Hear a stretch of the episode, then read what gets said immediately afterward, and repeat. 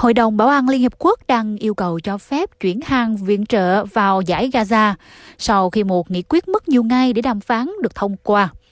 Dự thảo ban đầu kêu gọi chấm dứt thù địch khẩn cấp và bền vững. Những từ ngữ đã được thay đổi trong các cuộc đàm phán để nhằm giảm căng thẳng và xoa dịu Hoa Kỳ. Quốc gia đã phủ quyết tất cả các lời kêu gọi ngừng bắn trước đó để hỗ trợ đồng minh Israel. Nghị quyết cuối cùng mang tính phi cam kết nhiều hơn, kêu gọi thực hiện các bước hướng tới các điều kiện có thể dẫn đến chấm dứt hành động thù địch. Tổng thư ký Liên Hiệp Quốc Antonio Guterres cho biết, ông hy vọng nghị quyết sẽ giúp cải thiện việc cung cấp viện trợ rất cần thiết. Nhưng ông nhấn mạnh rằng lệnh ngừng bắn nhân đạo là cách duy nhất để đáp ứng nhu cầu của người dân ở giải Gaza. Vấn đề thực sự là cách Israel tiến hành cuộc tấn công này đang tạo ra những trở ngại lớn cho việc phân phối viện trợ nhân đạo bên trong Gaza. Một hoạt động viện trợ hiệu quả ở Gaza đòi hỏi phải có an ninh cho những nhân viên có thể làm việc an toàn, năng lực hậu cần và việc nối lại hoạt động của hoạt động thương mại. Bộ yếu tố này không tồn tại. Hoa Kỳ đang bảo vệ giá trị của nghị quyết, bất chấp ngôn từ của nó có phần nhẹ nhàng hơn.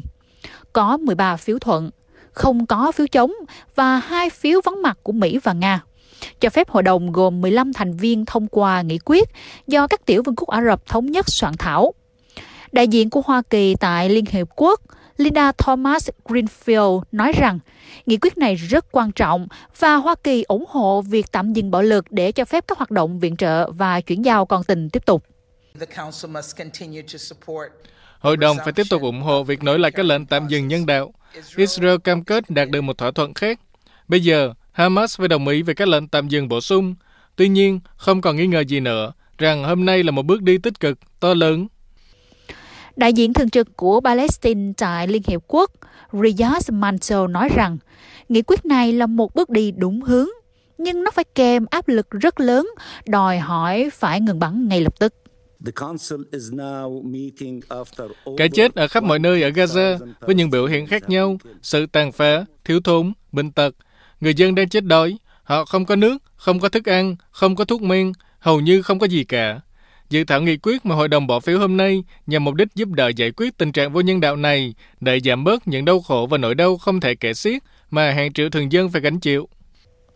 Phó đại diện thường trực của Israel tại Liên Hiệp Quốc, Brad Jonathan Mueller nói rằng, Hội đồng Bảo an nên ưu tiên ngăn chặn việc buôn lậu vũ khí cho Hamas, cũng như cam kết tăng cường viện trợ cho giải Gaza. 77 ngày trước, uh, Hamas đã cố ý sát hại, uh, hãm hiếp, chia cắt 1.300 người Israel và bắt 250 con tin, và hội đồng này vẫn chưa đưa ra một tuyên bố nào lên án Hamas và hành động tàn bạo của họ. Ngoài việc hội đồng không thể lên án cuộc tấn công của Hamas, 130 con tin, phụ nữ, trẻ em và người già vẫn đang bị giam giữ ở Gaza. Viện trợ nhân đạo đang đổ về Gaza mỗi ngày, vậy mà các con tin bị Hamas bắt giữ, thậm chí còn không được đến thăm. Đây là tội ác chiến tranh tàn khốc nhất có thể tưởng tượng được. Các con tin phải là vấn đề hàng đầu trong chương trình nghị sự của hội đồng này. Ủy ban cứu hộ quốc tế đã đưa ra một tuyên bố cho biết mặc dù họ hoan nghênh yêu cầu tiếp cận nhân đạo ngay lập tức, nhưng cách duy nhất để bảo vệ hoàn toàn tính mạng, mạng sống của người dân Palestine là tạo điều kiện cho những phản ứng nhân đạo được tiếp tục và mang lại cơ hội tốt nhất để giải thoát con tin.